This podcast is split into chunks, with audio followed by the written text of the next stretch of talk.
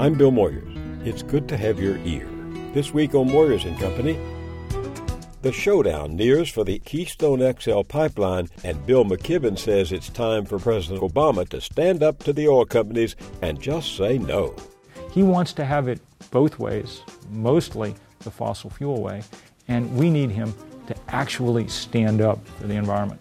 This is the fight of our times. This is the only thing that there is that can change how the world will come out in 100, 500, 1,000, 10,000 years.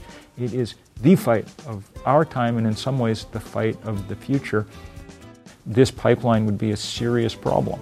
Um, so it's in the hands of Barack Obama, John Kerry. Let's see what they do. Thanks for joining us. Welcome. In our last broadcast, I promised you more of David Simon, and I'll keep that promise down the road.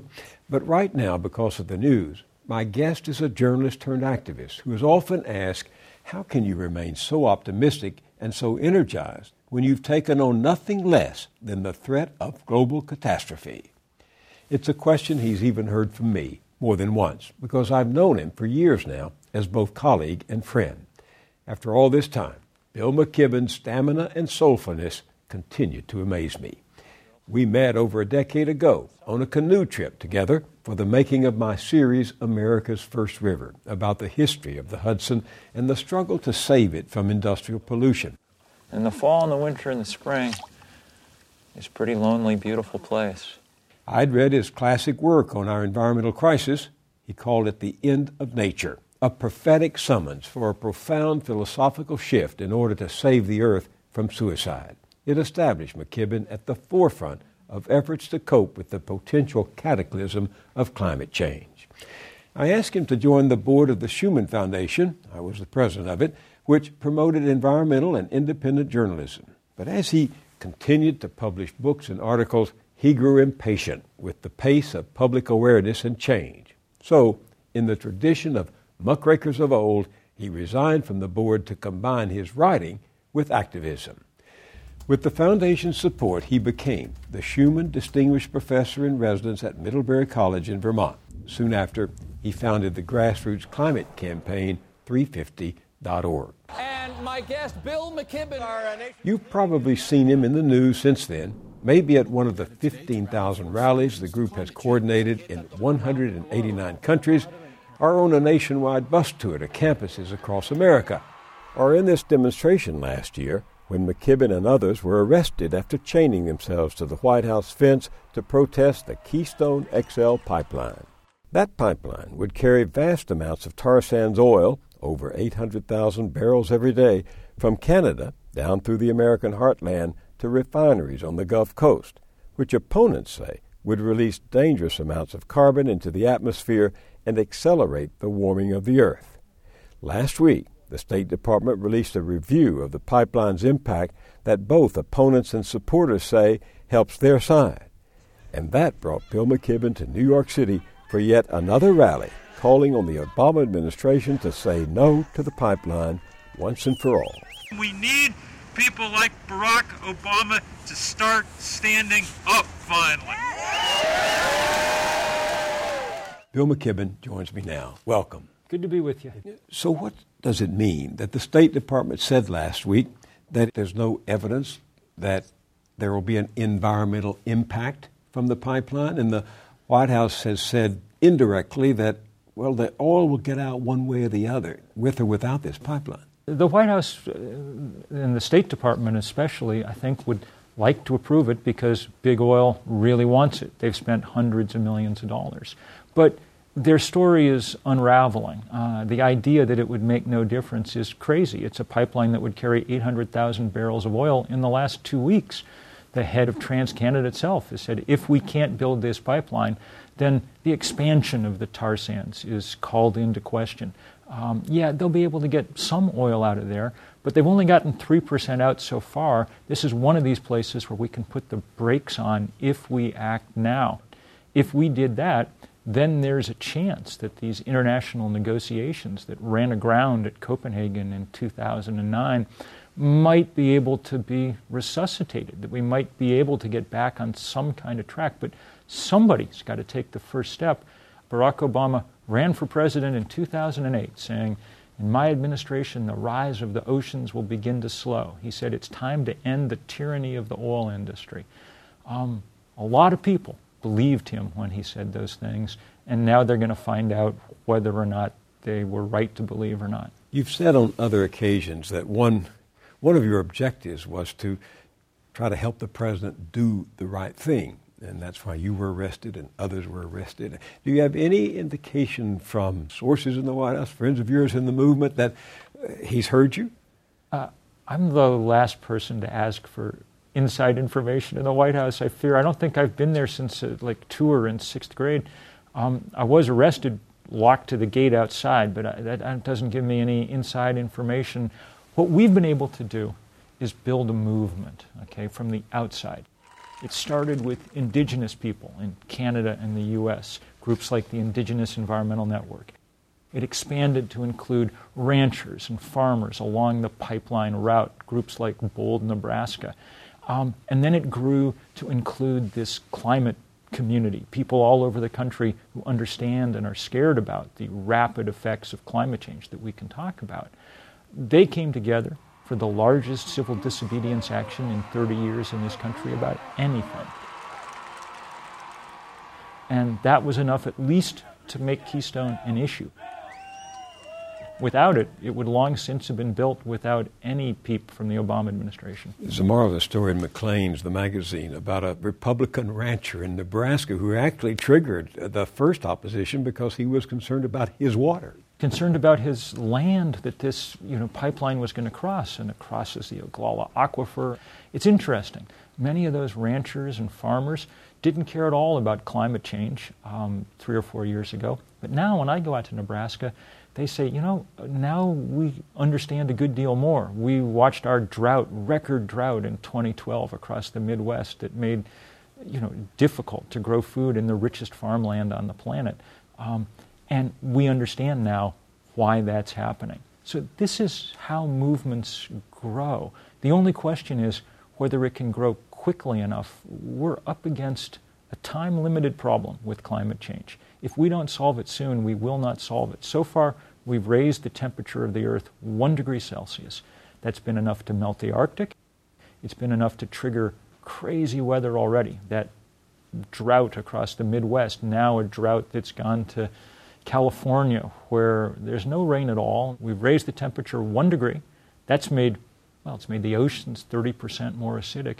But the same scientists who told us that would happen tell us that we're going to raise it four or five degrees before the century is out if we keep on our current trajectory. You're up against time as mm. a factor, but you're also up against you know, an enormous financial and political colossus. I mean, I have read that if we stored, if we listened to the scientists and stored 80% of the carbon in the ground, we'd have to write off assets worth $20 trillion.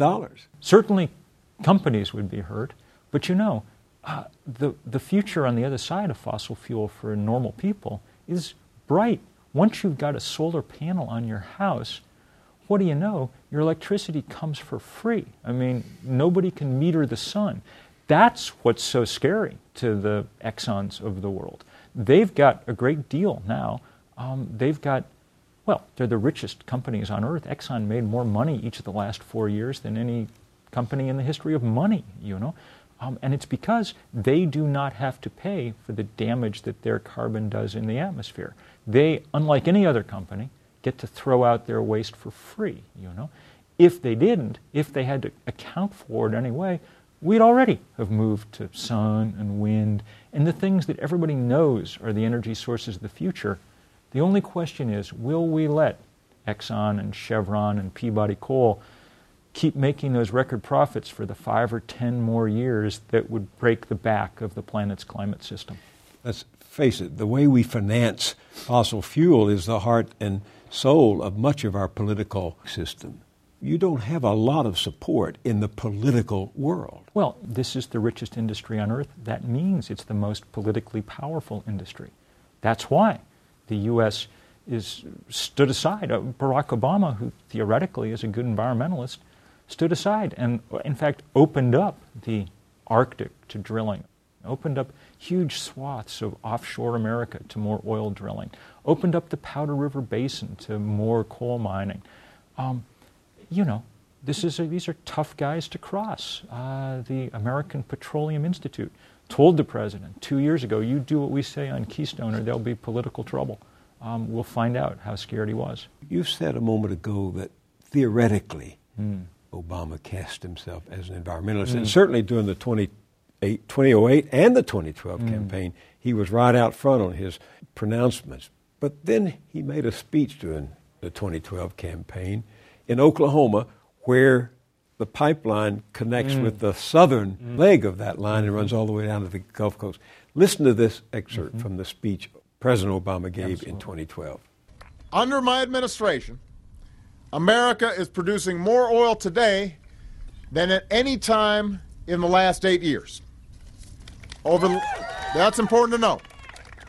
Over the last three years, I've directed my administration to open up millions of acres for gas and oil exploration across 23 different states. We're opening up more than 75% of our potential oil resources offshore. We've quadrupled the number of operating rigs to a record high. We've added enough new oil and gas pipeline to encircle the earth and then some. If that's not drill, baby, drill, what is it? That was a shameful speech, and it came with shameful action. The president said, Well, we'll delay and study some more of this northern leg of the Keystone Pipeline, but I'm instructing my administration to expedite approval for the southern leg from Oklahoma down to Texas. We'll get the permits in record time, and indeed they have. As of last month, there was oil flowing through that southern leg of that pipeline. Um, that's why people don't trust him on this issue.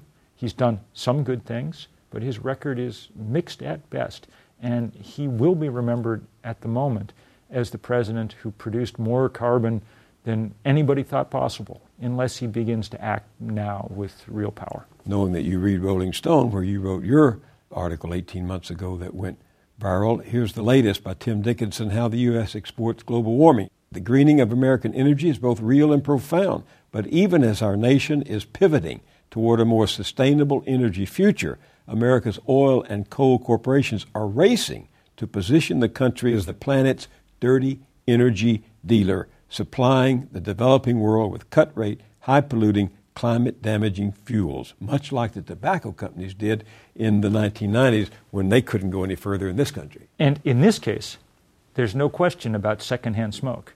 Carbon dioxide, wherever you emit it, Beijing or Boston, has exactly the same effect on the planet's temperature. So shipping this stuff overseas is exactly the same as burning it here at home we're doing the same thing with natural gas. They're trying to build LNG export facilities along the Atlantic LNG. coast, liquefied natural gas. Right. Along the Pacific coast, people are doing a magnificent job of fighting these proposals for coal ports. But so far, the Obama administration's been no help in trying to head off those developments.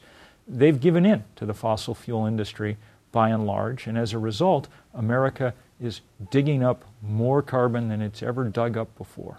What do you see as the consequence of the positions and the actions and the decisions he has already made? He's laid the infrastructure to keep the fossil fuel boom going for another 40 or 50 years, the crucial 40 or 50 years as far as physics and chemistry are concerned.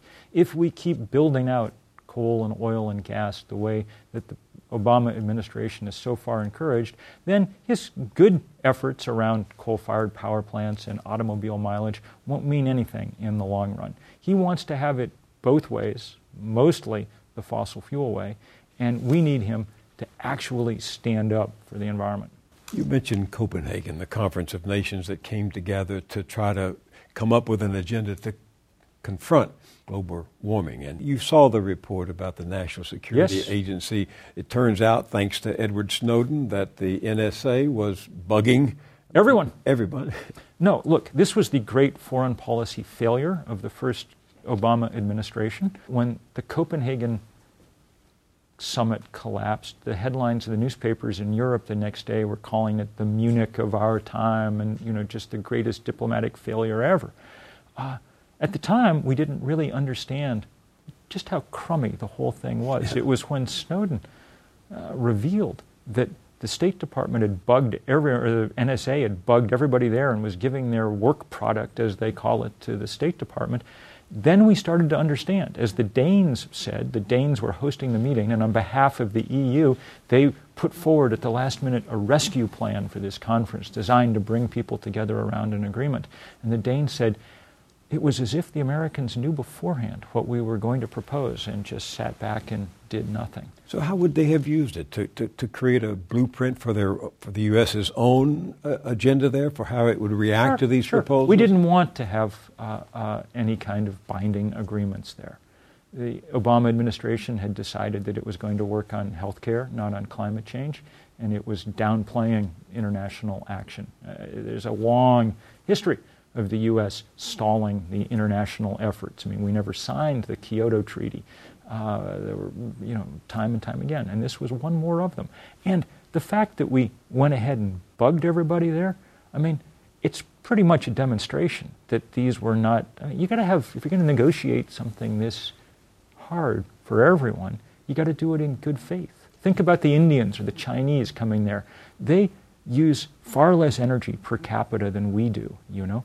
For them, dealing with climate change is much harder than it is for us because they have to figure out how they're going to pull people out of dire poverty without it. Now, they can do it, and they're starting to. The Chinese put in more solar power last year than any country, any time, any year. Okay? But, you know, this is hard for them. We weren't even willing to play fair. Why are you now urging students and leading students and organizing students to uh, ask their universities and colleges to disinvest from the stocks they own? because we're tired of only playing defense against the fossil fuel industry. It's important to stop pipelines and coal export facilities and all those things, but it's like the little Dutch boy trying to stick his. We're running out of fingers and there are too many holes, okay? We also need to play offense, and divestment is a powerful way to do that. It's worked one time, uh, really, in a big sense, and that yeah. was around South Africa 25 years ago, when lots of colleges and cities and churches and foundations sold their shares in companies doing business with the apartheid regime. When Nelson Mandela got out of prison, one of the first places he came was California to thank students in the UC system who'd forced the sale of about $3 billion worth of apartheid tainted stock. Well, it was Mandela's great accomplice, Desmond Tutu, who helped launch this new divestment effort. He said in this great video, he said, if you could see what climate change is doing to Africa, the famine, the drought, you'd know why we'd asked you to pick up this tool again. Uh, Africa is suffering unbelievable damage. Africa burns less than 1% of the planet's fossil fuel. Even if they turned off every engine and every light bulb and every other thing in Africa, it wouldn't make any difference. We need to take responsibility. And the people at institutions like universities, they need to provide some leadership. Those are the places where we've learned about, you know, the danger that we're in. You're up against a wall of apathy, hostile opposition, money, power, and time, as you say. I find, as I travel around, that most people understand that we're in a serious fix. 80% of American counties have had some kind of climate disaster in the last two or three years two years ago that the New York City subway system filled with salt water. You know, Sandy was the lowest barometric pressure ever recorded north of Cape Hatteras. How many warnings do we want? The world is changing. Things are possible now that weren't before because we're changing the climate. I mean, it feels like God's doing his level best to tell us the fix that we're in. Um, one crazy episode of weather after another. These are the alarms from a system that's beginning to swing out of control. We're supposed to be Homo sapiens. Um, intelligence is supposed to be our mark. We've been given the warning by our scientists who have done a terrific job at reaching consensus on a difficult problem in physics and chemistry. They've told us that we're in deep trouble. They've told us what we need to do get off fossil fuel. The question now is whether we're actually going to respond to that. And it's like a sort of, well, it's like a kind of final exam um, uh, for the question was the big brain a good adaptation or not? You know, we're going to find out in short order. And Each of these things that comes up, like the Keystone Pipeline, is a kind of pop quiz along the way. And so far, we're failing more of them than we're passing. Should more people get arrested? Civil disobedience is one tool in the activist toolbox. You don't want to use it all the time because, like any tool, it gets dull. But there are moments when you have to underline the moral urgency of the problem that we're in. The wonderful thing here is no one needs me to tell them. This isn't the kind of movement that we used to have, where we had a great leader at the center of things or whatever. The movement we're trying to build looks more like we want the energy system to look like. Millions of solar panels on millions of roofs, all interconnected and tied together in the same way. That's what this political, there's a kind of fossil fuel resistance spread out around the world, almost as sprawling as the fossil fuel industry itself. And from many, many sides and in many, many ways, through money, through political pressure, through sometimes civil disobedience. We got to come at these guys, and people are figuring that out. Not because I'm telling them what to do, because it becomes clearer all the time as people get engaged. Bill McKibben, thank you for joining me. What a pleasure. At our website, billmoyers.com, there's much more on climate change and the Keystone Pipeline debate. There's a public comment period going on right now. It's important that you tell the government what you think about the pipeline before President Obama makes his final decision. We'll show you how. That's all at billmoyers.com. I'll see you there, and I'll see you here next time. Moyers and Company is produced by Public Affairs Television. You can learn more about the team that collaborates to produce the series at billmoyers.com. Funding is provided by Anne Gumowitz, encouraging the renewal of democracy. Carnegie Corporation of New York, celebrating 100 years of philanthropy and committed to doing real and permanent good in the world. The Ford Foundation, working with visionaries on the front lines of social change worldwide. The Herb Alpert Foundation, supporting organizations whose mission is to promote compassion and creativity in our society. The John D. and Catherine T. MacArthur Foundation, committed to building a more just, verdant, and peaceful world. More information at macfound.org. Park Foundation, dedicated to heightening public awareness of critical issues. The Kohlberg Foundation, Barbara G. Fleischman, and by our sole corporate sponsor, Mutual of America, designing customized individual and group retirement products. That's why we're your retirement company.